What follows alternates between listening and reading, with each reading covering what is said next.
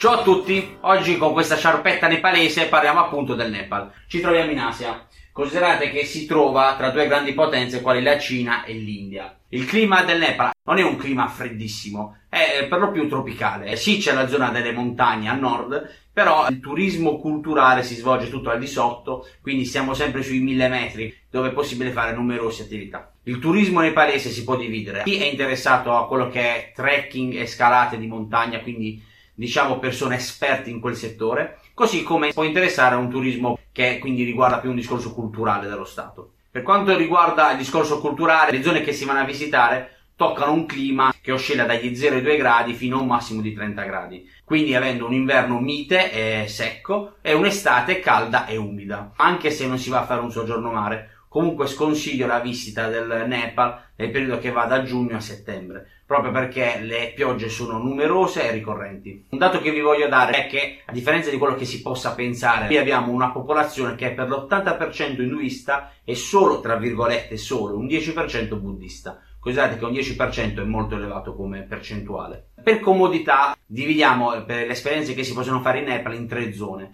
Sicuramente la valle di Kathmandu, poi c'è il parco di Chitwan e poi abbiamo l'altopiano di Pokhara. Iniziamo subito con eh, Kathmandu, che sicuramente è la città di arrivo e di ripartenza di quello che è un tour, in quanto è l'unico aeroporto internazionale. La città possiamo dire che è formata da tre antiche città che crescendo alla fine sono diventate un unico agglomerato. La particolarità del Nepal a livello culturale sicuramente sono le pagode, costruite con un'architettura tutta loro molto caratteristica, naturalmente unica. Per visitare tutta la valle considerate che ci vogliono almeno un 5-7 giorni pieni. Naturalmente avere una guida è sicuramente un valore aggiunto. Vi faccio un veloce elenco delle cose sicuramente più importanti da visitare. Kathmandu città, una passeggiata nei, mercati, nei loro mercati tipici è sicuramente una cosa caratteristica e sicuramente da fare prendetevi una mezza giornata o qualche ora per andarla a fare. Eh, un'altra visita, forse unica a livello mondiale, è la visita della casa della Dea Bambina. Per un discorso religioso, nominano una bambina che per loro è a tutti gli effetti una divinità. Credo sia l'unica divinità eh, in vita considerata in tutte quelle che sono le religioni mondiali. Difficilmente si affaccia, io ho avuto la fortuna di vederla, in quanto quando sono andato io a fare la visita si è affacciata. In un tour classico di Kathmandu non può mancare una mezza giornata la visita dello stupa di Swayambunat. Sicuramente un altro stupa da visitare è lo stupa di Bodhnat, molto conosciuto anche perché all'interno ci abita una forte comunità tibetana scappata appunto dal paese d'origine. In questo stupa è affascinante poter commentare, poter parlare con loro, conoscere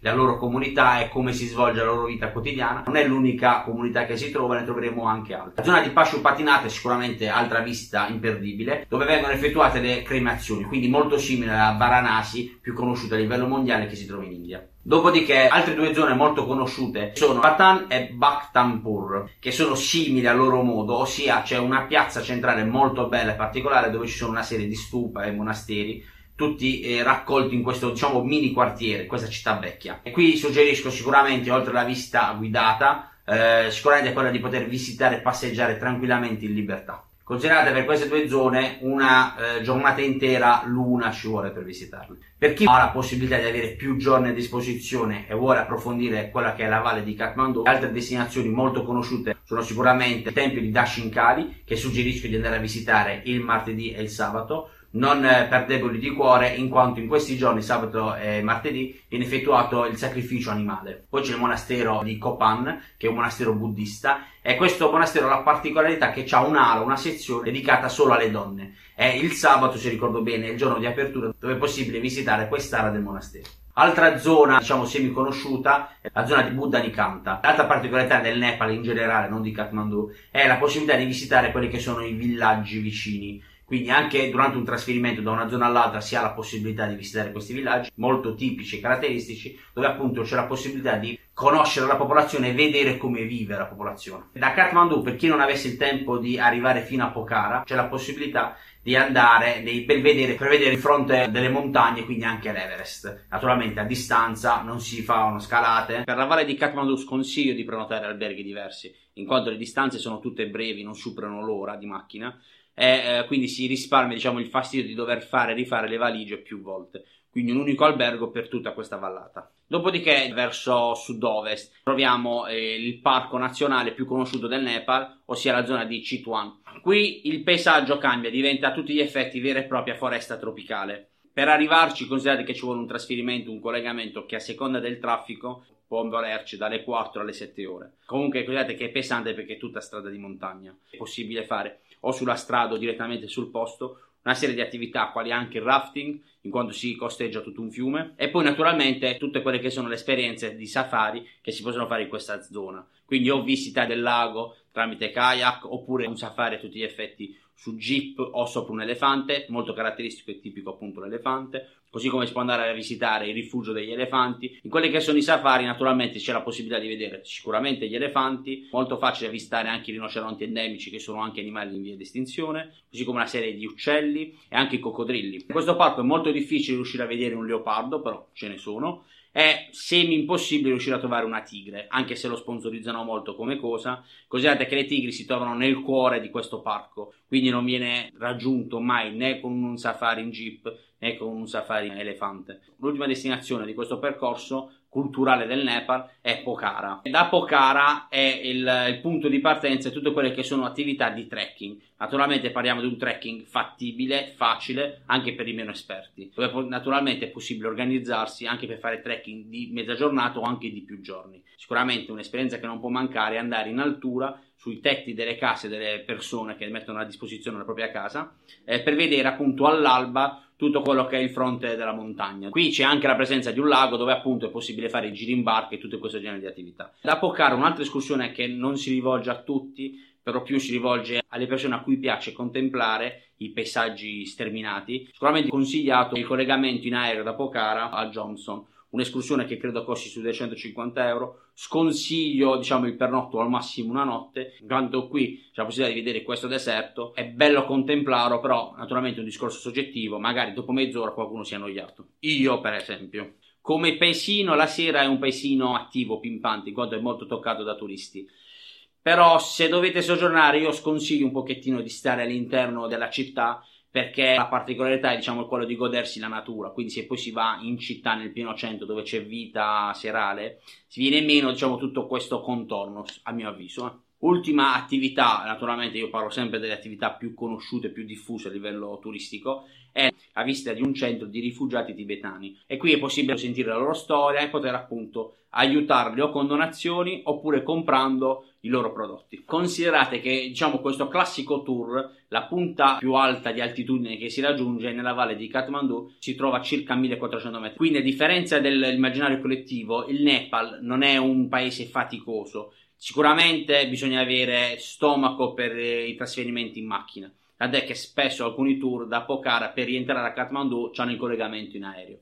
E sconsiglio la visita di questo paese se si vuole fare un tour itinerante nei periodi di pioggia, quindi da giugno a settembre, proprio perché la strada non è una nostra autostrada, è una strada di montagna e considerate che durante il periodo delle piogge è facilissimo trovare frane e diciamo disavventure di questo genere che poi rendono il viaggio in auto interminabile. Il Nepal sicuramente un grandissimo valore aggiunto è la possibilità di avere una guida. La guida naturalmente può essere fatta o tramite un tour di gruppo o come tour individuale. C'è la possibilità sicuramente di farlo in maniera autonoma. Prendere una macchina a noleggio un po' ve lo sconsiglio, considerato il traffico che si vive e le strade molto pericolose, tra virgolette. Un tour che più o meno tocca tutte e tre le zone ci vogliono un 6-8 notti e oscilla sui 2000 euro, che poi il grosso del costo è il volo. Considerate che ci vogliono dalle 12 alle 15 ore a seconda dello scalo che si trova per arrivarci e non sono voli sicuramente economici. Mentre per quanto riguarda il turismo di eh, chi vuole arrampicarsi, chi vuole scalare le montagne, sicuramente il Nepal offre questo.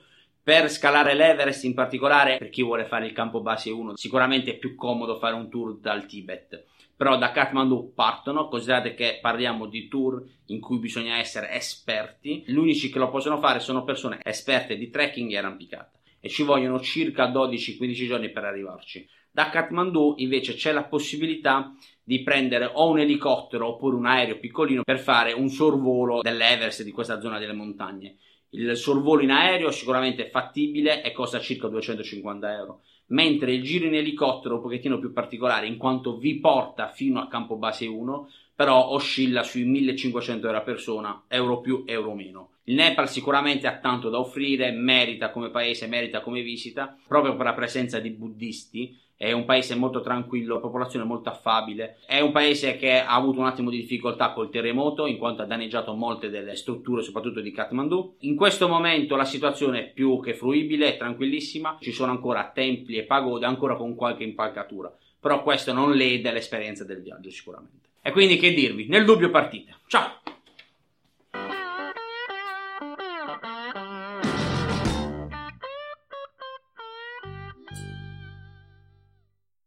As humans, we're naturally driven by the search for better. But when it comes to hiring, the best way to search for a candidate isn't to search at all. Don't search, match with Indeed. When I was looking to hire someone, it was so slow and overwhelming. I wish I had used Indeed. If you need to hire, you need Indeed. Indeed is your matching and hiring platform with over 350 million global monthly visitors, according to Indeed data, and a matching engine that helps you find quality candidates fast. Ditch the busy work. Use Indeed for scheduling, screening, and messaging so you can connect with candidates faster. And Indeed doesn't just help you hire faster. 93% of employers agree Indeed delivers the highest quality matches compared to other job sites, according to a recent Indeed survey. And listeners of this show will get a $75 sponsored job credit to get your jobs more visibility at Indeed.com slash podcast. That's Indeed.com slash podcast. Terms and conditions apply.